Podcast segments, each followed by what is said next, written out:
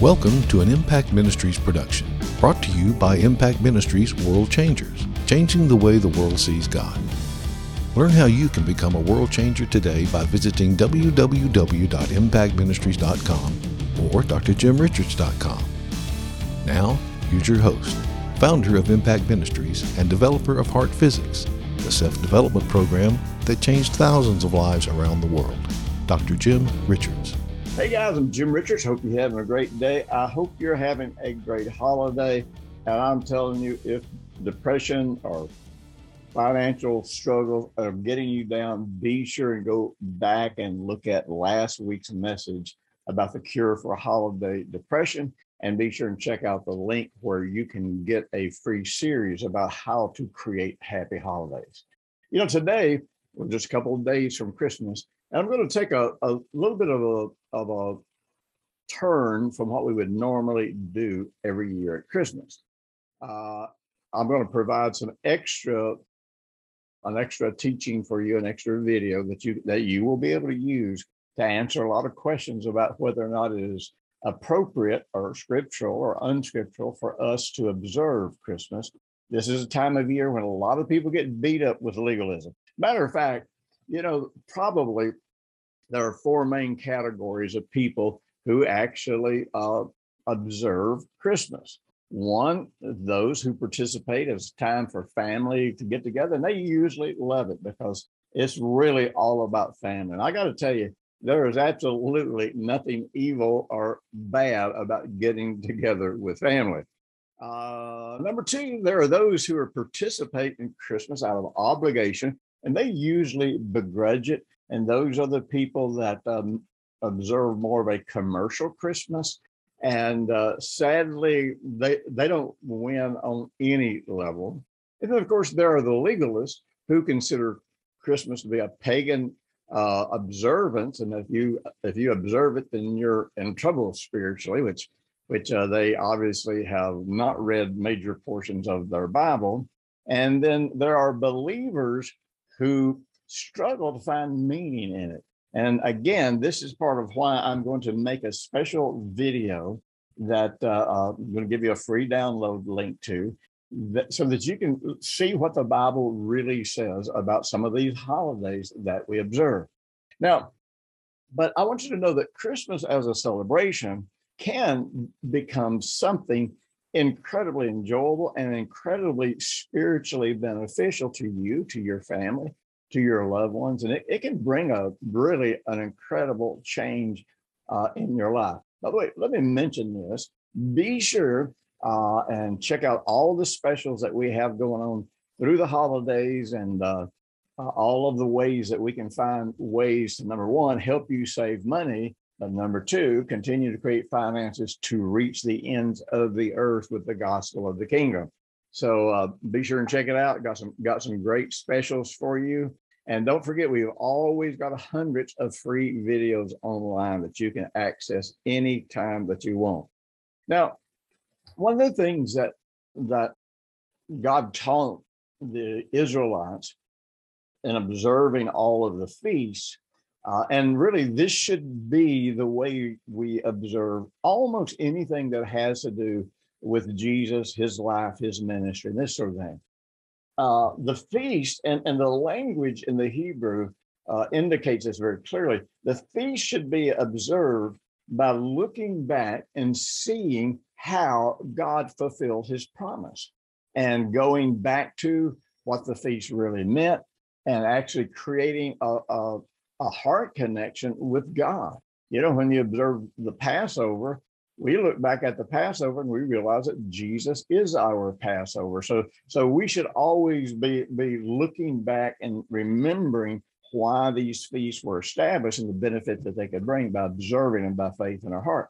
But also, the children of Israel were told to also look forward, to use the feast to look forward. Now, I don't think Israel ever fully understood that because if they had, they would have accepted Jesus as the Messiah because by looking forward at the Passover, uh, you're looking forward to the day that the true Passover lamb came, and that that that was Jesus. And so you can go through all of the feasts, and you can find all of these ways that you look back, and all these ways that you look forward, and you get the optimal benefit. And one of the things about looking back and seeing God's promises fulfilled, then when you look forward to the future promises being fulfilled, it gives you confidence that God is faithful, God is loyal, God will always, always, always uphold his word.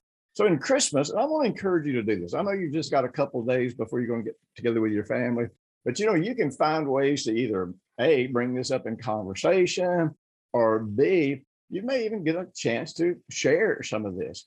And by the way, you know, my free Christmas story that I, that I give away every year, a lot of people take that uh, audio and they play it to their families over you know over christmas dinner or as a part of their christmas celebration so that they can get their families connected to uh, why jesus came. But we're looking at christmas and we celebrate christmas because we are looking at the birth of christ. And so in looking back we realize that there were hundreds of prophecies about jesus coming and being crucified and those prophecies were quite phenomenal. I'm not going to go into all that right now, but uh, but they were incredibly accurate. And so so with these prophecies, people uh, knew when Jesus was coming. He came on the very day that God said he would come. He announced himself to be the king on the very day that God said he would. He was crucified on the very day that God said he would be crucified.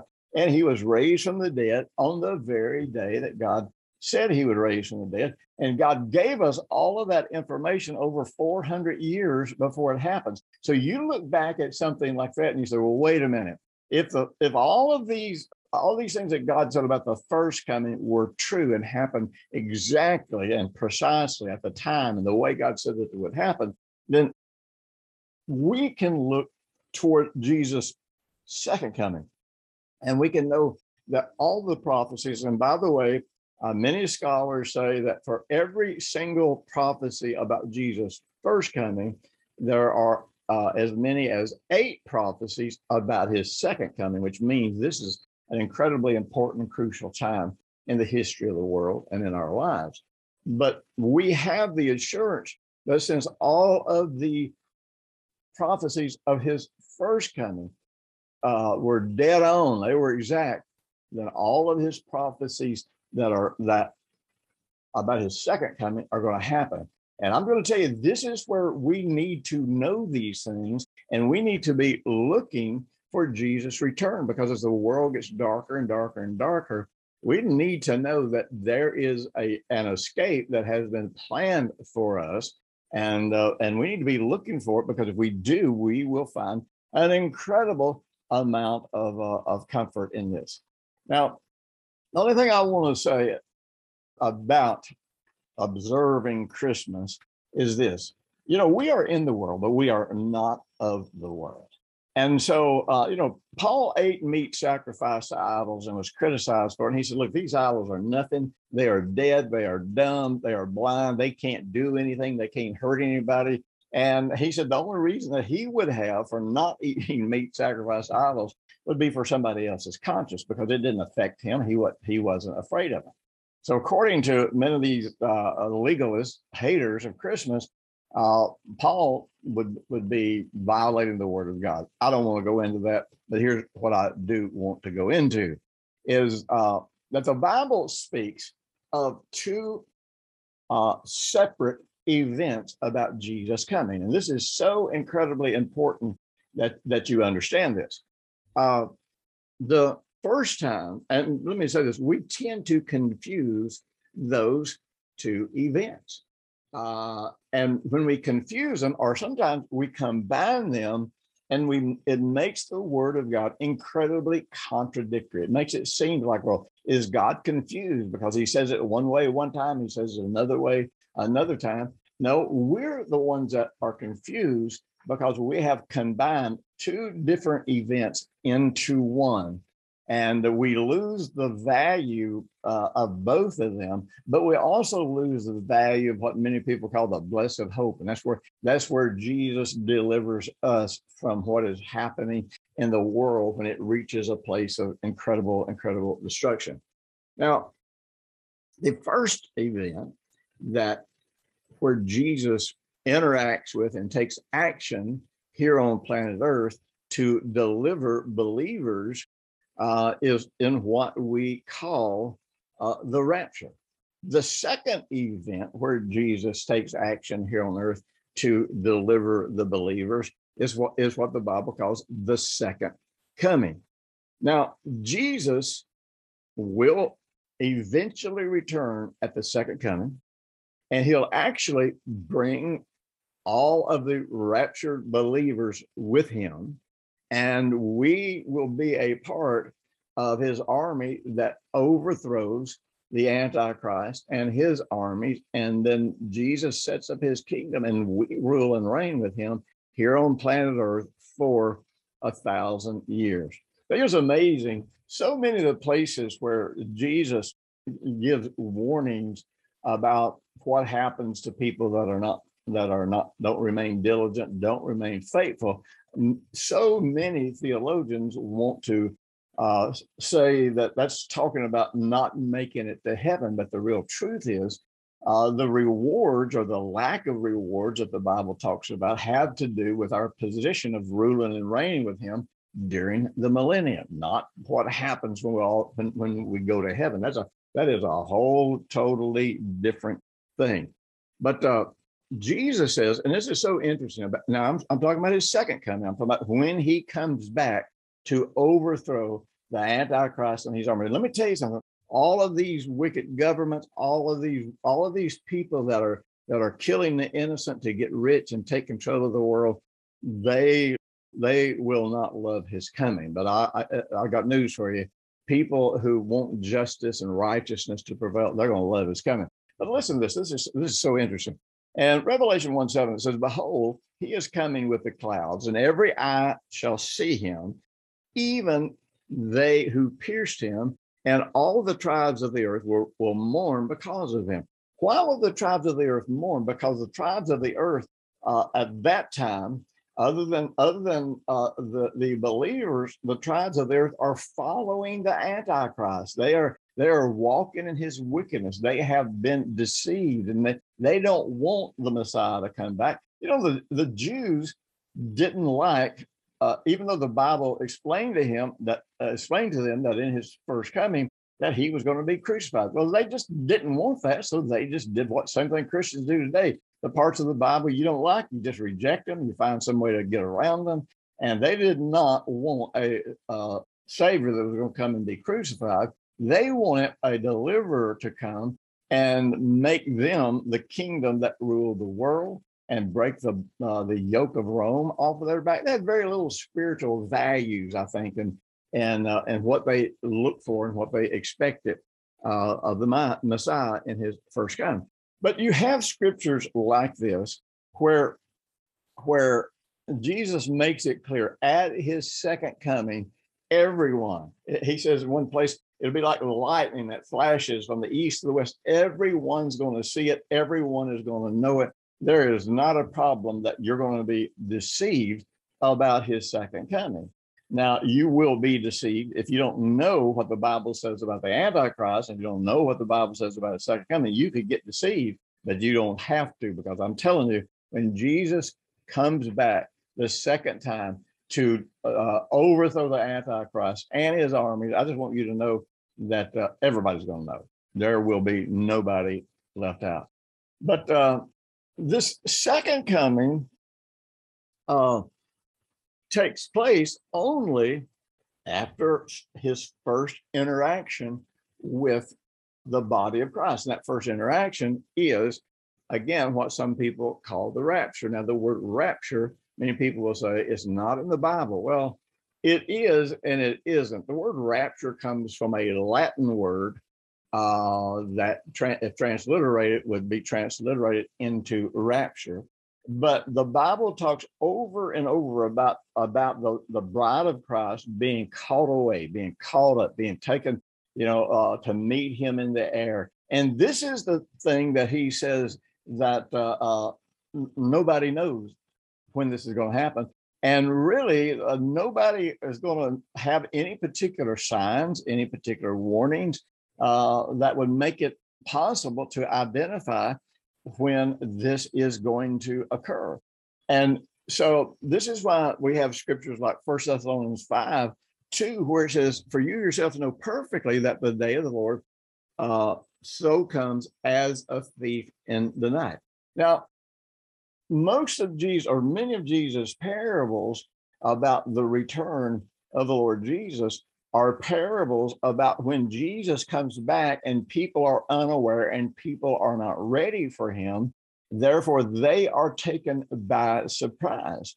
And uh, we can prevent being taken by surprise. We can prevent the damage that would happen in our own lives if we are if if we're taken by surprise. And this is the part that I want you to focus in on. This is the part where I want you to be able to look at all the promises of Jesus' first coming were exact. And so all of these promises of him coming to catch us away, or as some call it, the rapture, all of these are just as sure as all of the promises and prophecies about him coming the first time, about him being crucified, about him paying for our sins. So, uh, man alive, if there was ever a time that every believer needed to get back in touch with the reality that Jesus is going to come, it, it would be right now. You know, you've got these parables like the 10 virgins, how that, you know, they're all virgins, which means they're all believers, uh, or they all represent believers.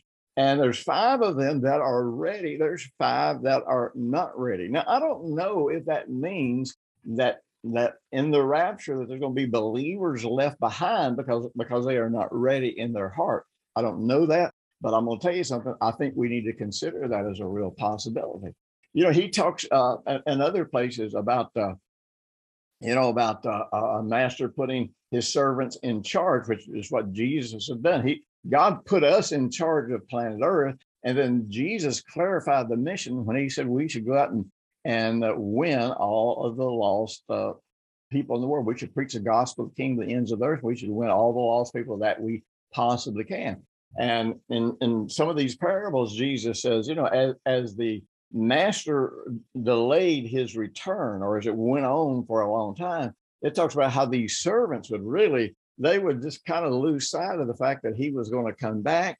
They lost their sense of urgency. They gave up their commission that they had been given before their master left.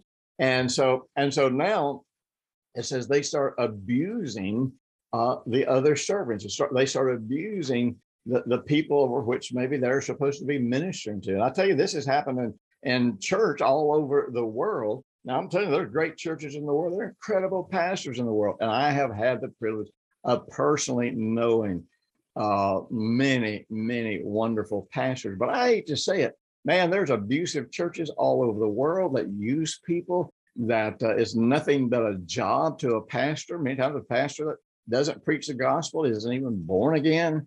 Uh, that it's just a job, it's just an income, it just it's just a way to make a living. And they they've lost sight of the fact that Jesus gave us a commission and he's coming back and and they're going to have to give an account. Everybody is going to have to give an account of what they did as it relates to the commission that, that God gave us. So uh, that coming is something that there are no signs that say, when you see this, you can know that the rapture is at hand.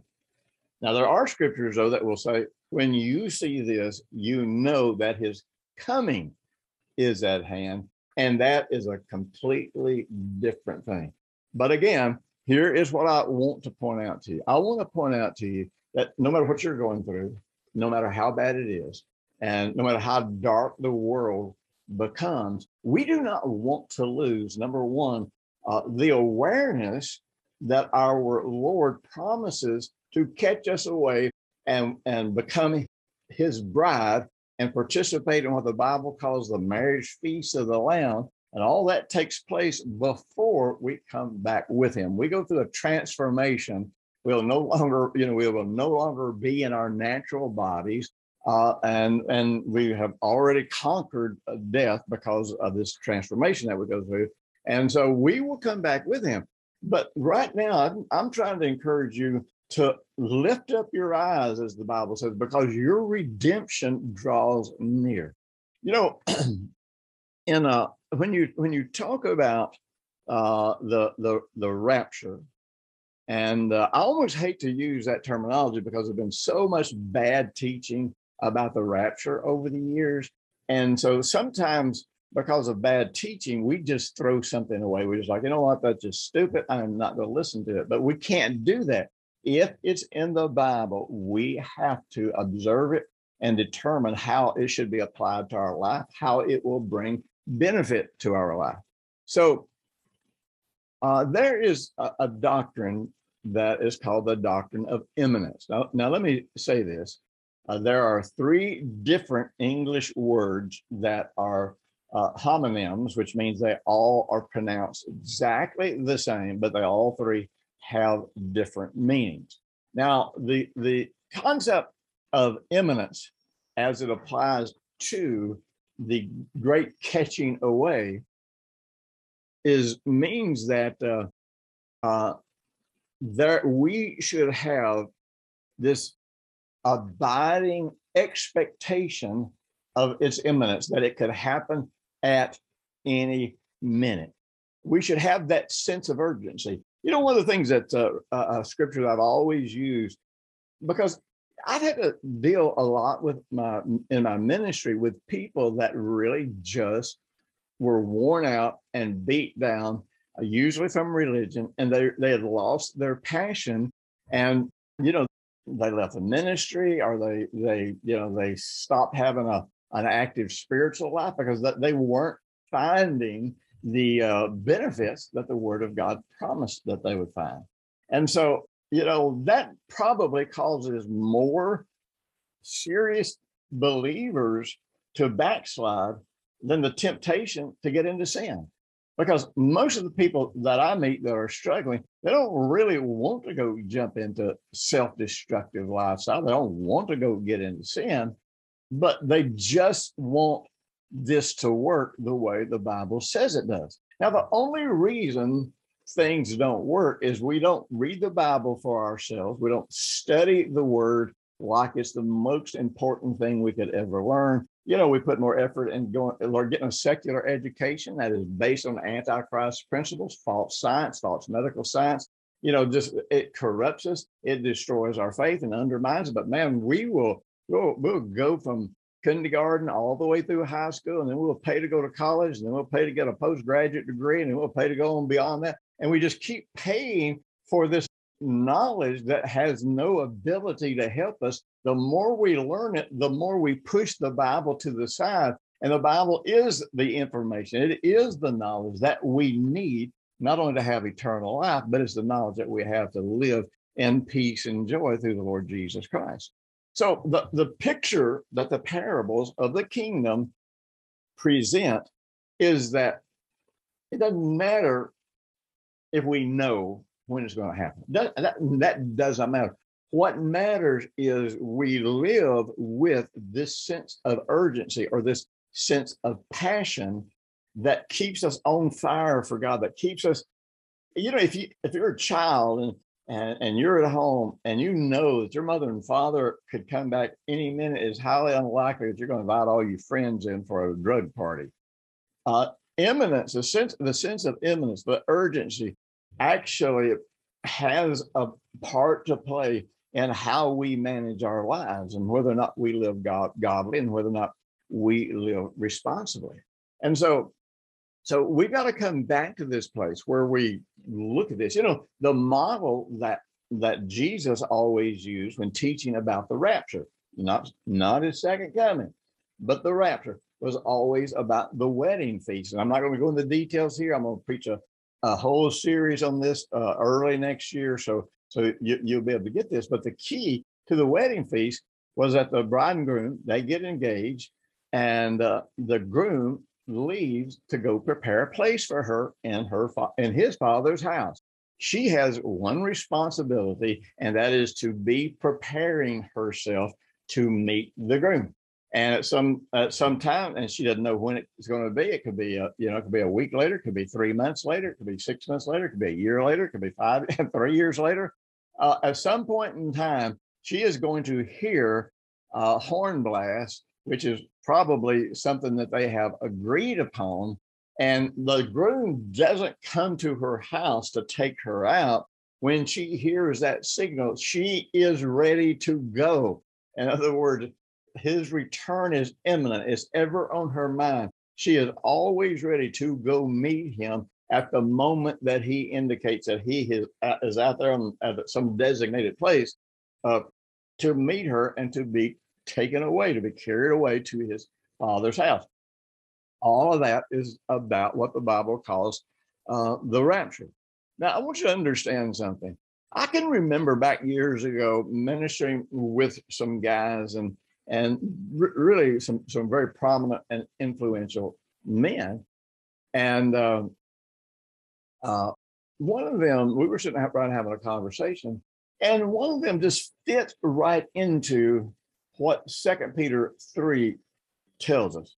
It says he says scoffers will come in the last days, walking according to their own lust. That's something you got to realize. We are living in a day where theology, new pop theology, is being cre- created month after month after month. And almost all of it just has to do with creating a circumstance theology that makes it all right for you to fulfill your lust, live in sin, live in compromise. And uh, and so, but then people get into the pulpits and preach that stuff as if it's in the Bible. Congregations listen to it and don't read the Bible for themselves and find out. And it says in verse four, it says that they're saying, "What's the where is the promise of His coming? For since the fathers fell asleep, all things continue as they were from the beginning of creation." And I can remember these some of these guys talking about, look, every generation's ever been here uh, thought Jesus was going to return in their lifetime. And they were incredibly critical of those people. They have no sense of realizing that is how we are supposed to live, not in a way that torments us, not in a way that we quit working our jobs like they did back in 1988 and, and other other times in, in past history, but it's the way we treat people, the way we live, the way we pray, all of these things. You know, what, what is the passion that's driving us? If we don't have an abiding awareness of his imminent return, then the real truth is we will become slackers. We will cool off. We will start taking shortcuts. It will, how we live will not be that important if we think we're not going to, to meet him very soon. I want to tell you, the Bible tells you in Thessalonians, comfort one another with these words. In other words, we should be looking at the fact that Jesus is coming back. We should be reminding each other that Jesus is coming back. And for this Christmas celebration, I recommend that even when you talk about the first coming of Jesus, you turn it around and you use that to launch in the fact that he is returning for a bride and that anybody that wants to can be a part of that bride. Listen, be sure and check the link below because we're going to give you an opportunity to download uh, several free items that we think will be a blessing and a help to you. Hope you enjoy this. I'll be talking to you again next week. You have a great Christmas. Thanks for listening to the weekly Impact Ministries World Changers podcast with Dr. Jim Richards. If you like what you've just heard, we encourage you to share our web address www.impactministries.com or drjimrichards.com with friends and colleagues. Be sure to check out the resources section of our website from previous broadcasts and our videos. Join us next week for another great message by Dr. Jim Richards.